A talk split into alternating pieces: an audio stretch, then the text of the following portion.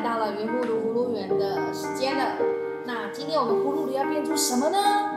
今天我们要变出的是，我们特地邀请到了国立勤益科技大学的教授林老师来我们来我们这边跟我们大家一起聊天。我们先欢迎林老师。Hello，你好，你好，大家好。大家好。那当然今天。主持人是我喽，我就是不会唱歌的阿妹，还有我们的 Nino。嗨，大家好，喜欢蓝色，喜欢星星的 Nino。哎，还有我们的 Iona。紫色的宝石。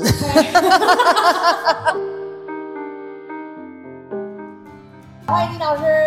好，阿妹好，Nino 好，Iona 你好。你好。各位听众大家好。大家好。那我是呃台中勤益科大的林老师。嗯。呃，稍微介绍我自己一下，我本身是彰化人，然后啊、呃、就就读完高中之后就到南部啊、呃、成功大学念机械系，然后那一路从大学硕士博士总共完成学业之后。目前就是啊，后来到中兴大学啊，那完成完博士后之后，就到勤益科大当老师啊。那目前已经任教，今年应该已经是第四年。那很开心今天可以来跟啊各位来分享啊求学的历程，以及啊目前的啊产业趋势啊，还是未来哈对学对未来的新兴学子的鼓励啊。那希望透过今天的。会谈可以给大家好不错的启发。欢迎欢迎。对，这个这个听起来他好像很，呃，怎么讲？很很 solid，呃，很，我不会用那个字。不是，他其实他很年轻。哦，对，我们的林老师非常的年轻。对。刚刚就是有请教到林老师，在你求学的过程当中，因为毕竟你。念到成大，而且一路都是成大，而当时毕业的你也是有机会进入到台积电就职，可是你却选择了要来当老师，来当教化众人的这个职业。那在你的求学过程当中，你是因为自读还是参加补习班，才可以让你一路考到你想要考的学校，然后念完你想要念的学业，可以分享一下。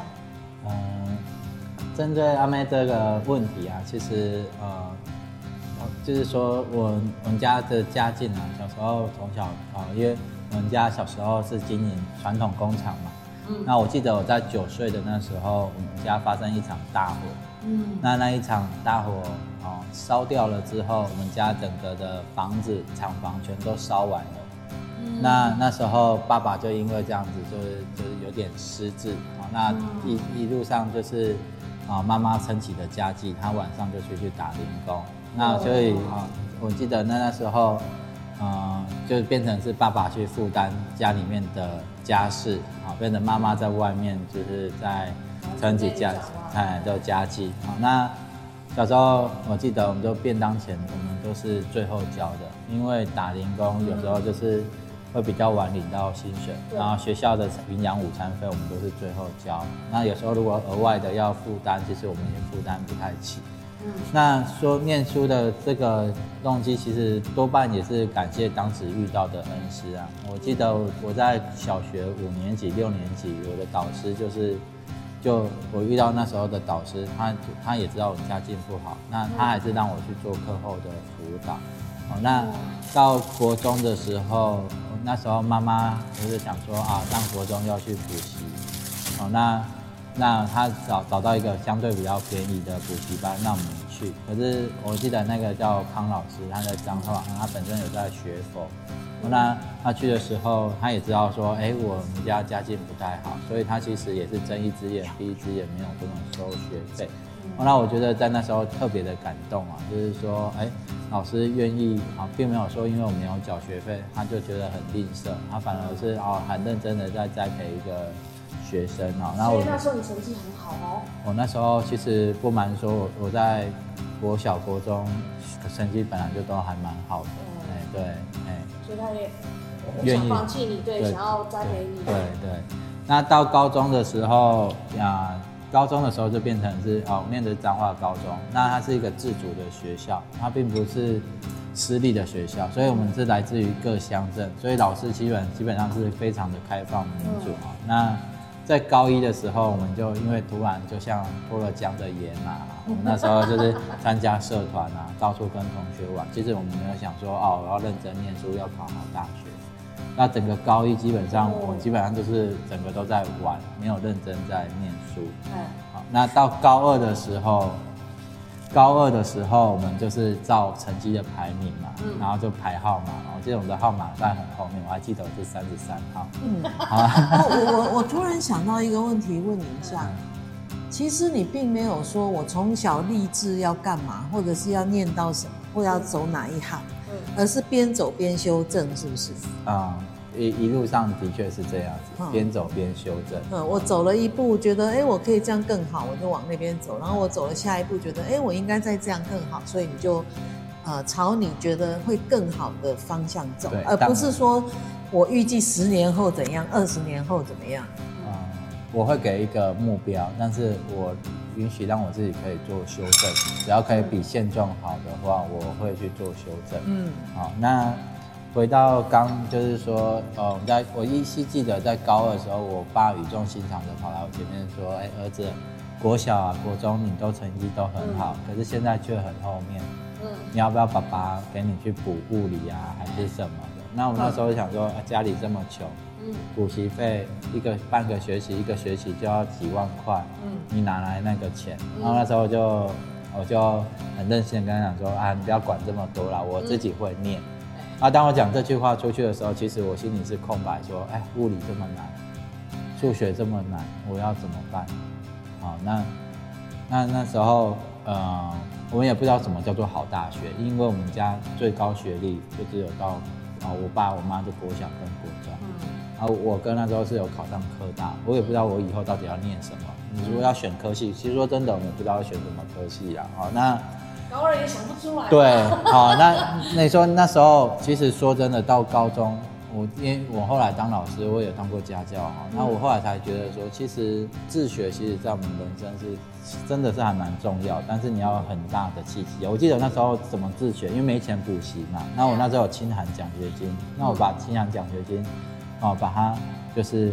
拿来去买参考书来做，然后我去书局慎选，说哎哪个参考书比较适合我，然后我可以节省掉做笔记的时间，然后他翻译又比较扎实充实，题库比较完整，那我就这样子去做练习。那他也不是一路上进步，我记得我在高二下的时候，我就已经是班上，哦，就基本上是前三名。然后我记得那时候班上很多同学的妈妈爸爸就说。因为他们都知道学号就是排名进来的，所以他们反而说这个为什么可以会考这么前？为什么可以考？为什么他可以？学号是按排名进来。然后他他说，为为什么这个这个同学他可以突飞猛进啊？我会教我儿子怎么念书啊？然后我们那时候也只是说啊，就是这样子，就是分享分享，就是我们那时候只是说啊，我就是多做参考书啊，自己学啊。好，那你说。为什么我们可以去学？或许就是一个动力吧。就是说啊，如果不念书，我到底能够干嘛？哦，我还能够做什么？所以唯一的目标就是先把书念好，念好对不对？好、嗯，那就是基本上啊，那到大学当然就是不一样的故事啊。我们大大学其实啊，大学的说真的，呃，大学这四年其实也是人生当中最丰富的。人家不是说快乐玩四年吗？的确，我也 老实讲，我也是算是属于快乐玩四年的。嗯，所以你一边学业，一边社团，一边打工，这样子的生活？的确是这样子。好，那如果对，好，那我觉得整个大学四年，我算是算过得蛮充实的。嗯，对，那也是感谢各在各个地方哈，社团打工，还有课业上同学的帮忙。不然我说真的，要兼顾，这的确是不太可能。所以你都欧趴的，呃，靠同学都欧趴。那针对这个部分，我觉得我我也要提出来，因为刚刚听林博这样讲起来，他是跟我一样的困苦的朋友，是。从很年轻很小的时候，家里就一直没有很富裕，是。那嗯，常常说就是呃困苦的环境里面出来的小孩都比较会成功，其实不尽然。是，真正成功的没有多少例子，因为他的背景啊，他的实力啦，他的资源可能就没有这么多。他的环境也。那大部分从困苦出来的小孩，有可能变化就会比较多。嗯。但是这是不尽然。是是。那我要讲的是说，像我回想当时啊，哈，就是我在国中毕业的时候，呃，我妈妈就说：“啊你未来要怎么办？”那啊，你国中毕业，你妈就问你了。对对对，她会担心，因为她没有，她我的父母没有读过什么书，在他们的意那个概念里面，就是告诉你什么是对的，什么是错的，甚至会尝试着想要了解你接下来要做什么。嗯嗯嗯。但是他没有办法给你意见，他也没办法给你任何资源，所以他会问说，他督促你要想，对，他会想，他就是很简单的问你啊。哎，可是可是这样子反过来讲，我妈妈从来没有问过我要做什么，因为她觉得你都会想好了嘛，是这样吧？是吗？她了解你呀。那老师说，以以国中毕业当时的我啦，我我要这样讲，真的是这样讲。对于未来，我只希望成功，因为那时候所接受到的教育资讯没有像现在这么发达。嗯，我也是这样子，所以我选择成功大学。原来，那可能我没有想到这里。所以当时没有这些资讯的时候，我只是看到人家很成功。所谓成功，比如说我看人家卖烤鸭，前面排很多人，我觉得那就是成功。我的资讯对，所以我对我正想问你说你的成功是什么？对对对对对，所以那时候没有方向，也没有敢去梦想。嗯，那完全就是对于未来是懵懂未知。但是我当下回的时候，我要卖烤鸭。我当下真的这样子讲啊，因为在我的我的生活圈里面，就看到烤鸭好像很很好吃。我就没有再出去，也没有再去接触到别人，我只知道烤鸭好像很好赚。哦，那种电视新闻什么网络都没有的时代，你根本能接触的就是这样子。嗯，那爸妈他能够教你的也是这样，所以我们永远在。不知道给对方什么答案，或者是不知道给对方什么方向的方式里面再往前走。所以我要卖烤鸭的第一，我妈回第一句话说：“卖什么烤鸭？如果你要卖烤鸭，你现在不用读书了。”嗯，你懂吗？嗯，那当下我就哦，那是错的。嗯嗯，我才会发现这是错的。那其实整个过程就没有像你讲的，你都还有一个。我要读大学，我要读成功大学。嗯，那时候我就觉得，自律的去学习。对对对，那我就是要继续嘛，因为国中毕业嘛，哎，我要要要要考试啊。所以说，好吧，那就考试啊。我现在能做的只有这个啊，所以我就去考试，哪怕吊车尾。然后那时候想到家里没有钱，那没有钱就说，那我要考公立的。那时候就知道，哦，就是公立的钱比较便宜。对对对，他就考，那考到高雄高士雄工嘛，考到高士雄工之后。也不知道什么，就学。考的不错。对，还是吊车尾。后面，我我一人生一直吊车尾，从国小，从国小有上就好，有上就好。对对对，一直到大专都是吊车尾。那我进去的时候是吊车尾是五，就是最后五个进去。那还好还好。成绩一样的四百五十八，我记得很清楚，四百五十八有五个人在那边比。那第一个比国文还好，我国文最厉害，是，所以我就进去了，所以我是第倒数第五前五个进来的。好，那我进来之后呢，也不知道读什么，就读鈑金科。那读鈑金科，你觉得我们会这样发展吗？没有，其实很多时候我觉得就是你刚刚讲的是边走边修正，嗯，因为你得到的资讯越来越多，嗯，所以你会有想法。那当时我的想法也是，我看到什么就说什么。嗯，所以其实老实说，我们不是边走边走，我是且看且走。反正我能够走到这里就走到这里，我继续下来能做什么就做什么。可是我要讲的是，我们不会放弃变。嗯，我一直想要让，就是我讲的，我家里很困苦，我只想让自己变好，是让自己有赚钱，可以帮助这个家。所以想要变好的这个心一直在我心里。所以，即便是即便是且战且且战且走的时候过程当中，我们也不会想要去走变，嗯，我们也不会想要去变化，就没有那个对，没有那个想法。我只知道我要拼命的往上，才能够有钱嘛。那时候只是心里想，只要有钱就好。那你为什么没有想到说有钱可以用抢？就不会这样想，因为小时候被我第一次我那个被妈妈打得很惨的时候，几乎腿都快断掉的时候，是因为。爸妈去赚钱，弟弟肚子饿，我就偷了家里的猪公去带他去旁边的那个边旁边的黑轮黑轮汤去吃饭。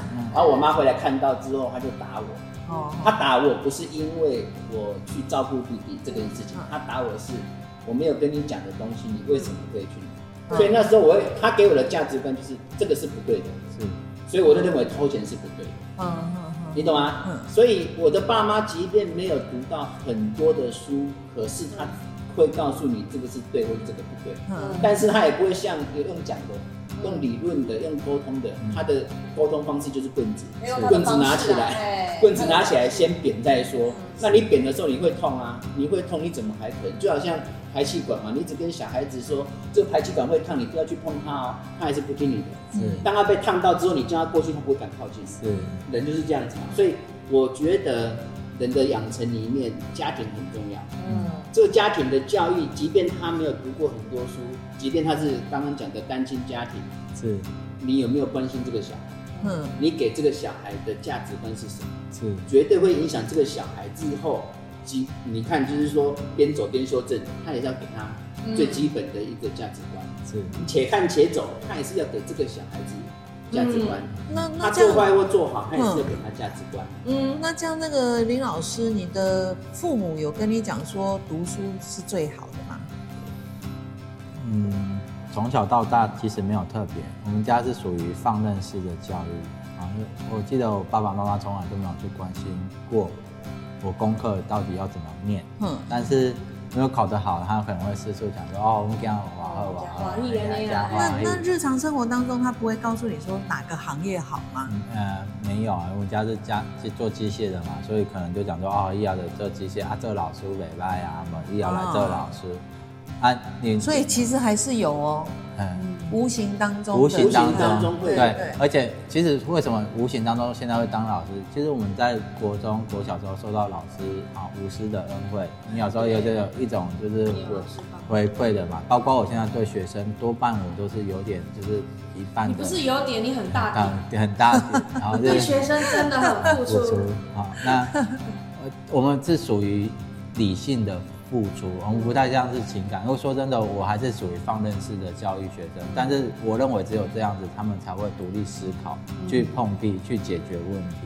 嗯，但是我尽量还是要给他们资源跟设备，让他可以有能力去方向往前冲。但是只要路对了，我还是会放手让他们去走。嗯，啊，就是就放手要让他们去走，甚至适时的提点你，这个有可能会错错，但是不会否定他，不会否定他。我现在甚至可以学到，就是说，甚至他的结果是错的，我还是会去包容。对，他结果是错的，他只有他才知道。对，那你如果碰到一个学生，怎么讲都不听，或者是他吊儿郎当的，然后对他自己的生活也不是那么认真的这样的学生的时候，你会怎么样？我会选择，坦白讲，我会选择视而不见。啊。啊，对，因为我没办法说，我每个都是同等的对待，嗯。啊，总是会有一些一两个学生，他没办法就是接受这样的教育方式，或者他有自己的方自己的想法，嗯，那我们当下就只能说，哎，我接受你现在的样子，但是团队团体他有自己的生活的方式，嗯，或许你可以单独跟我谈，我也可以用我们的方式跟你讲，说，哎，这样子是 OK 的。那我回到刚才的议题，就是说。整个大学到我们家是比较清寒的。整个大学到我博士毕业，我我有计算出来，我总共借了快八十万的学贷。也就是说，我一毕业之后啊，我必须要去负担学贷，大概有我忘记是八十万还是九十万，因为家里没有钱嘛。好，那呃，也就是我记得这个过程当中，我哥哥还有资助我去大学考研究所的啊硕士的补习费。嗯，好，那还不错，现在还有学贷可以贷啊。对，哎，本来就有了，本来就有了。我们那个时候没有啊，你忘记我比你老很多吗？那时候没有学贷，那时候 不像啊。那时候爸妈如果付不出钱来，我们就是暑假或者是早上读书晚上打工，所有的学费都是自己付的。是，我们父母不会没有。我们那，你那时候就有学贷了啦。啊，我我们没有办过，我们不懂哦。老实说，以我们那时候还怎么学贷，根本连连连想都不会去想，不会去想要借钱，就是靠自己，所以才会一直打工，是这样子。是，但呃，我们整个大，所以我们生活费也是要去打工。对啊。那我们要靠自己，靠自己啊。所以整个大学其实，哦，我觉得，我坦白讲，我算是一个蛮叛逆的小孩子。是哦。对，因为我们爸妈不管我，所以我我是我是属于思想上叛逆的小孩子。我觉得我不应，我不应该照着世俗的方式去走。所以我每个阶段都想说，为什么现在大家都要念书？难道我可以不要选择念书吗？嗯、所以我每到一个体制的一开始，我一定都是不想照着体制走，嗯、我想要去走出自己的方式。啊、嗯，比如说高一我就想就去到处玩啊，看看哦，就是看看哪边有社团可以参加。大一也是啊，我们就参加社团，参加打工。课业上能过就好了。嗯，好，那我们就就是，然后甚至我到硕士的时候，说真的，我也是说啊，修课不太重要，我就看我外面有什么，啊，就是有外面有什么，比如说家教啊什么，去接接看，然后去看看说，哎，有没有其他选择的方式，啊，就大概是这样子。林博士也是我的化学家教老师，老师好，你好。那再请教一下林博士哦，从大学到博士你的求学过程当中，因为你刚刚提到，其实除了有奖学金以外，那你还是要负责自己的学杂生活费。那在这么多的兼职啊，或者是社团啊，这样的经历，有对现在的你产生什么样的影响？嗯，我求职就是说打工嘛，然后社团的话。我在我印印象中，我大学有参加了一个社团，它是属于社服，一般就是一般我们叫做自工社。那我们平常就是会做社团的训练，那假日我们可能去自闭儿协会、老人院去做。就这么爱心？社会福利社会服务对，好，那我们就是做服务，然后我们每个做服务前我们会开行前会。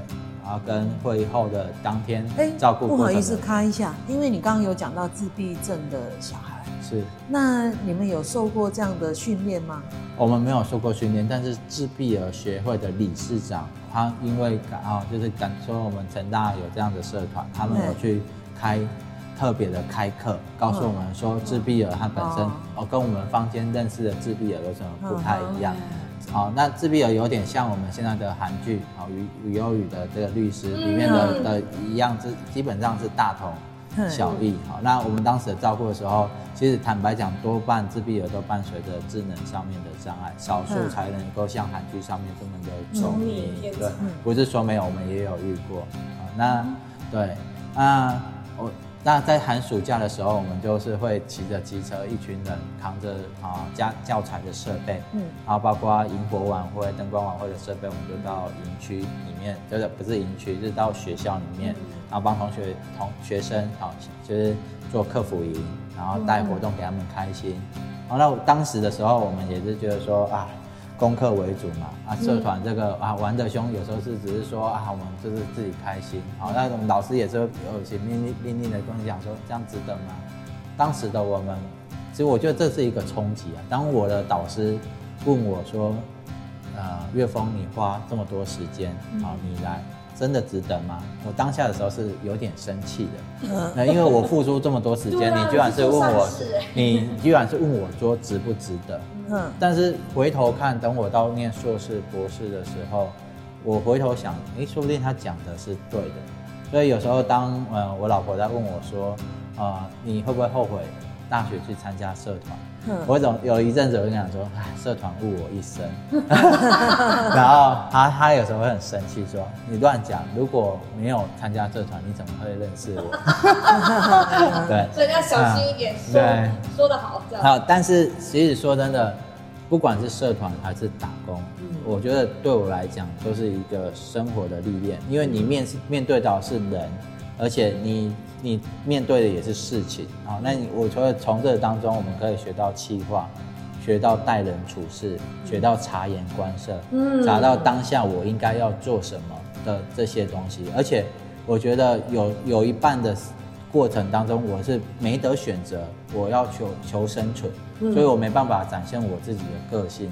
我我可能真实里面我有什么想法，但是我为了设现实的环境，我选择我压抑下来。嗯嗯。那这个地方我要附和一下，因为我觉得每次谈起来这个都还蛮接近的。第一个，你当时我们的状况是只要人活，或是只是人活，这样子的概念一直在前进。嗯那比较重要的是，就像你讲的，你在这个过程当中，社团这个过程中给你很多资源。我相对也是，我是从当兵做到当到连长，我接触很多人，嗯，我接触很多不一样的状况，嗯，然后我卖猪肉，我又接触更不同层次的人，嗯，好，然后呃去应应这些不同的事情，所以在这个过程当中呢，我们去面对形形色色的事情，我们去跟这些人打交道，那渐渐的他就培养了我们可以去处理所有事情的能力，甚至说我们会去利用这些资源。为了这些资源，我们知道应该用在哪里，去帮我们解决很多问题。嗯、也就是说，我们的养成都是一步一步，只是方向不同，是层次不同，嗯、在某个环境里面不同，是，但是最后殊途同归，主旨相同。对，最后他最后就是能够建立你自己的能力。嗯，你跟别人不一样，就像你不想不按规矩，我也是不靠，不喜欢按照原本的规矩去做事情。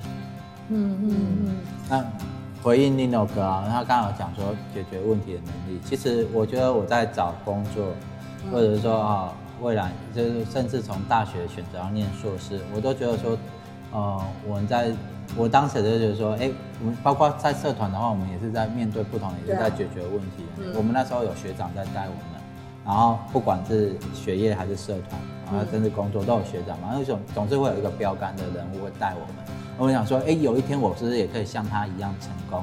嗯，哦，那他他们身上就长，你觉得成功就像学长，学长这样子，对，就是站在台舞台上面，很自信的表达自己的看法，面对一个事情可以头头是道讲出解决的方案，一二三四。哦，那我那时候去打工的时候，哎、欸，我们有成功人士的经理啊，老板，我总觉得说，哎、欸，就像牛顿说。嗯，就是他，他想说站在巨人的肩膀上可以看得更远。然后我那时候就想说啊，我以后如果工作啊，应该要去找什么工作？我觉得我每一次在找工作、更换工作的时候，我总觉得说，哎，我有没有在这份工作里面，或者在这一这个社团的这个活动里面找到属于我自己赋予的价值？嗯，啊，当我已经找到的时候，我可能就会反思，是不是我在这段的过程当中，这这一份功课，我是不是已经完成了？我不是把它当做工作，也不是把它当做课程，我不是把它当做社团。我冥冥当中觉得说，哎，我人生就是在这边走，我今天只是选择停留在这里。那如果这个功课完成了，好像我的心里面某一个灵性，或因为我们这个啊圆葫芦这个身心灵的，我就我的心里面默默的有一个声音会告诉我说，哎，在这个地方好像功课已经完成了。嗯，那。我的好像要往下一站要前进了，嗯、而且像有时候真的冥冥当中就自有注定，就是有下一份姻缘就出来，我们就往下一份去了。哦嗯、我坦白讲的话，我自己的体悟是，每一个阶段过程不是我的理性去思考的，而是在心灵上，我你冥冥当中就知道我应该要往那边走的。对，嗯嗯，那这样你的直觉挺准的喽。嗯，还还可以。应该说，我们对于所有的。是很善感，是。那我从另外一个一个角度来说，就是说，父母给我们价值观，甚至会告诉我们对或错。嗯。但是第二个最重要的问题，嗯，就是环境绝对会是成就你的力量。嗯。因为就像刚才讲的，你经历过的事情跟我经历过的事情，他们都是朝善的，嗯，向善的方式。那因为向善的方式，所以我们的决定跟我们的判断，跟我们所接触的。那个那个价值观的一个一个一个决决断的一个过程当中，嗯，真的会影响很多人。是，所以现在的年轻人，如果你觉得说你想要不一样，其实你自己真的要先累积自己，嗯，要从环境里面去了解你现在处在这里，你到底可以从中获得什么，嗯，或者是你所接触的人，他到底有没有办法让你更好？你你如果接触的都是坏的环境，或者是你接触的是不好的人。那你一定会觉得说啊，我就是走这边。比如说，为什么我会去当车手？嗯，因为我很好就可以拿到钱。嗯嗯，嗯对不对？或者是有人引导你说啊，你做这个会比较轻松。其实他是让你做坏。嗯嗯，你没有自己的判断力。嗯，因为你没有经历过很多事情。当然，你的决断就是我只知道三四，那我就要决定一百的事情。可是当我知道一百的事情，我就不会这样决定。我可能还在收集更多的资料，更多的人员，更多的人脉。嗯，那就这就像说，我们走过这条路回看的时候，我们当初选择的路是对的，然后中间踢了什么石头，会跟下一代的人讲。对但是下一代的人他是看看不到的未来的路，嗯、所以他只是说啊，听你讲，我哪知道会怎样？所以他自己在做决定的时候是茫然的，嗯，他就不知道该怎么做这个决定。所以说，为什么现在的年轻人他会抗拒？因为他觉得不要跟我讲你以前怎么样，我现在就已经过不下去了，我还听你以前怎么样？可是他又没有像我们有这么大的韧性，可以去承受每一件不好的事情。嗯嗯，他从小就是爸爸妈妈都把我照顾好了，现在只要稍一点不顺，我回家骂爸爸妈妈就好了，我回家抱怨爸爸妈妈就好了，对不对？可是爸爸妈妈现在其实老实说，以现阶段的爸爸妈妈都已经有。一定的知识水准，像我爸妈只有国小毕业，可是现在我们可能至少高中，至少大学，大学，他所接触到的、所讲的，大概都比以前好很多。可是为什么现在的小孩子越教越没有办法教出更优秀的？那这过程当中，就是这些小孩子才接触到很多不一样的东西。他以前我们没网络嘛，以前没有这些这些这些资源，可是现在资源越多的时候，他的判断乱了。因为你没有中心的一个价值观，你看到什么就吸收什么。那因为网络刚开始的时候，其实有很多东西不正确的，但是那个时候不知道有假讯息。对对。那所以接触到很多东西是其实不是很正确的，他也没有这样的专业知识，所以他就相信了。对，就似是而非。他讲的很对哦，嗯，可是他追根究底，他是错的。对，他是把你引导到不好的地方。嗯，可是一般人他没有办法判断。因为我接触到资讯大概都这样子啊，大家都讲好，嗯，所以人家讲好的时候我就去做，那就真正的好。嗯、那就看他没有他自己的中心思思想啊，对不对？所以像林老师，你从小你就很清楚的知道，这样子叫做对，这样子叫做错。那我就是朝我认为的对去走，而不会说因为我需要钱去做一点错事没关系，对不对？嗯，我我反而。不太觉得说没有，我觉得没有什么叫做对跟错。嗯，啊，我们讲的是触犯法律的错。我知道，我知道，就是说那只是当下的一个选择。嗯嗯。啊，我觉得我们现在每个人的自主意识都很强，包括是小朋友。嗯。好，那我讲说就是说不一样啊，就是说我我现在是学生，不管是现在或者是现在我是社会人士，我只是为了一口饭在求生存。当我讲只剩下一口饭在求生存的时候，你不要跟我讲远大的抱负，就是我只要知道，我明天下一顿饭好吃不好吃，吃得到吃不到，你的未来我看不到。那我就说，我们可以体悟这个心境是什么？好，那只是说，我觉得如果回往我过往的话，我觉得我跟一般人比较不太一样的是，我会去找寻在我当下。我把时间付出在这上面的时候，我到底学到了什么？而这个、哦、好棒哦！你有学 学到，而且学到了什么？而这个东西有没有对于我未来有可可以跟其他的同才产生差异化？让我可以可以在未来求职的时候，我可以比较容易的被选中。嗯，好，我我觉得我在国就是在大学的时候，嗯，埋下这个种子，后来我在求职上其实都还蛮顺利的。嗯，因为我总是在说，我到底有没有办办法学到更好的东西？好，那。以求职的过过程当中，其实我坦白来讲，我自认就是算是蛮顺的，而且我很快就在公司啊工作啊，比如说攻读、工作、家教什么都是很快的，就是做成功起来。我觉得这是一种心态上的改变，但是现在比较少能够在学生啊更年轻的学生身上看到，因为我们现在看到整个环境哈，大家已经走向偏晚熟，不是说小孩子不好，大家都是善良的。但是现在小孩子偏向晚熟，而且比较没办法有比较大的空间去做自己了。所以所谓说没有比较大的空间做自己，就是因为讯息接收的太多了，他不知道哪一个是对的。嗯。那我们因为做决定意味意味着是什么？什么叫做做决定？我要往这个走。做决定意味着我要承担责任。嗯。那承担责任意味着我要去面对风险。我不要面对风险啊，所以大家做什么做什么，这样子不就好了吗？嗯、这是我们现在看到年轻人目前大部分的趋势。嗯，对。那针对这一点，我注意要讲，刚才林博讲到，我在这个地方学到什么？嗯，其实学到什么不一定都是学到好的。嗯，我有可能学到教训，对，我有可能学到。受伤害，嗯，对。但是无论是好的或是坏的，其实它都是会累积你在下一次判断的时候，能够做出更正确的判断。大家有没有记得我们这一次去垦丁旅游，我们看到几件事情？嗯嗯，第一件就是我会觉得林博的小孩以后会变得很优秀。哦，为什么？这个小孩子他会懂得分享。嗯，你会发现他是勇于拿出来，甚至他会去关怀别人。嗯，如果这样子的价值观在他之后，他的判断跟决定，他一定会得到很多人的好。第一个，我愿意分享，朋友就会多。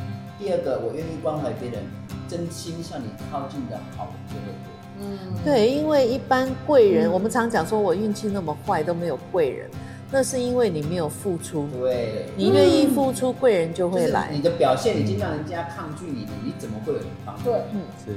所以我觉得小孩子从现在要教的就是，我给他正确的价值观，就是对与错，可能我不会讲那么明显，可是我至少在生活习惯，在所有的经历的事情上。让他知道这个是对，这是错。可是我不是要你觉得听我的，而是你自己去观察，你自己觉得说这个事情你认不认？嗯，我们不会去强迫。我觉得林博应该在这一块，因为我那天看他的小孩，那这里要特别介绍一下，对，因为他的小孩才四五岁，对，他对，他的小孩才四五岁哦。可是他是让我我看到四五岁，以目前我接触到的小孩里面。几乎都被教到斤斤计较。对对对对，可是他的小孩非常的乐于分享。这是我的，然后他有占有欲。现在的小孩很有占有欲，很有自己的主张，很有自己的想法。嗯。可是林博的小孩呢，他是不会有这样子的氛围。对。然后他又愿意去展开心胸去接触，比如说他接触人很快，马上就变成好朋友。小孩子大部分都是这样子，可是他认为的好朋友是我必须关心你。对。他的他是有后，对他他他是比较特殊的那种，对对，你会感觉到这个小孩对太难得不一样。嗯，你不把麻将，他他愿意把，就说我可以没有，但是我要分给我的好朋友。对，所以我讲说，所以我们讲到这里的意思是你回家奶瓶要多洗一点。嗯，没有没有，这个我岳母有跟我说啊，我们在生小孩的时候。我们家生了一个祥祥跟一个香香，嗯，那祥祥就是比较 sweet 啊，那香香现在还不太会讲话，希望他以后也是 sweet，但是但是但是我们家想想比较贴心，是因为我们在怀孕的时候念，我记得我那时候每天晚上我真的好像真的有念一次到两次的普门品，观世音菩萨普门。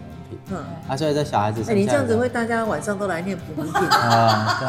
嗯，那这，呃，我我这样子可供仅供参考，但是有没有有没有用？我觉得啊，我觉得主要是你太太的心境很好，嗯，对，就是很平静。对，那我觉得小孩子的个性，老实讲，人家想想口才。他真的很厉害，真的太厉害了，真的很厉害，而且很得人缘。嗯，而且我记得我分享一个故事，好，我记得我们在，我很久没有跟我太太吵架。嗯，那我有一次跟我太太在吵架的时候，我们我们约定好不要在小孩子面前吵架。可是那一次不知道为什么我们在面前吵架了。嗯嗯嗯。然后他，我记得让我很 shock 的是，那时候想想还不太会讲话。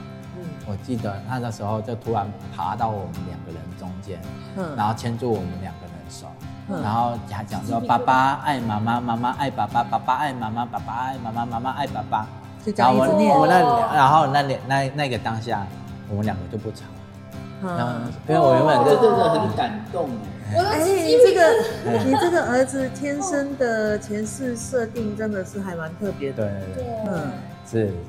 是。有有有没有发现，现在我们讨论到最后的一个点，就是。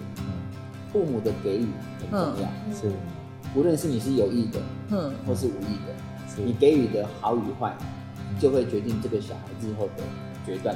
嗯嗯嗯。所以我觉得这一题其实应该还有很多要深入探讨。对对对，我们还可以探讨很多。那在这里，其实我们还是要回到说，不管你今天碰到什么样的呃环境，什么样的朋友。什么样的父母，嗯，好，不管再怎么样，你所有的状况要回到自己的内心，好好的去探讨。不管是身为父母的，或者身为小孩，都一样。那你要深深的去探讨你自己心里面的真正的你是什么，是这个很重要。那我们下一集要再继续请李老师来继续谈。是的，我们再深入的探讨。那我们今天就到这里喽。各位，拜拜，拜拜，拜拜。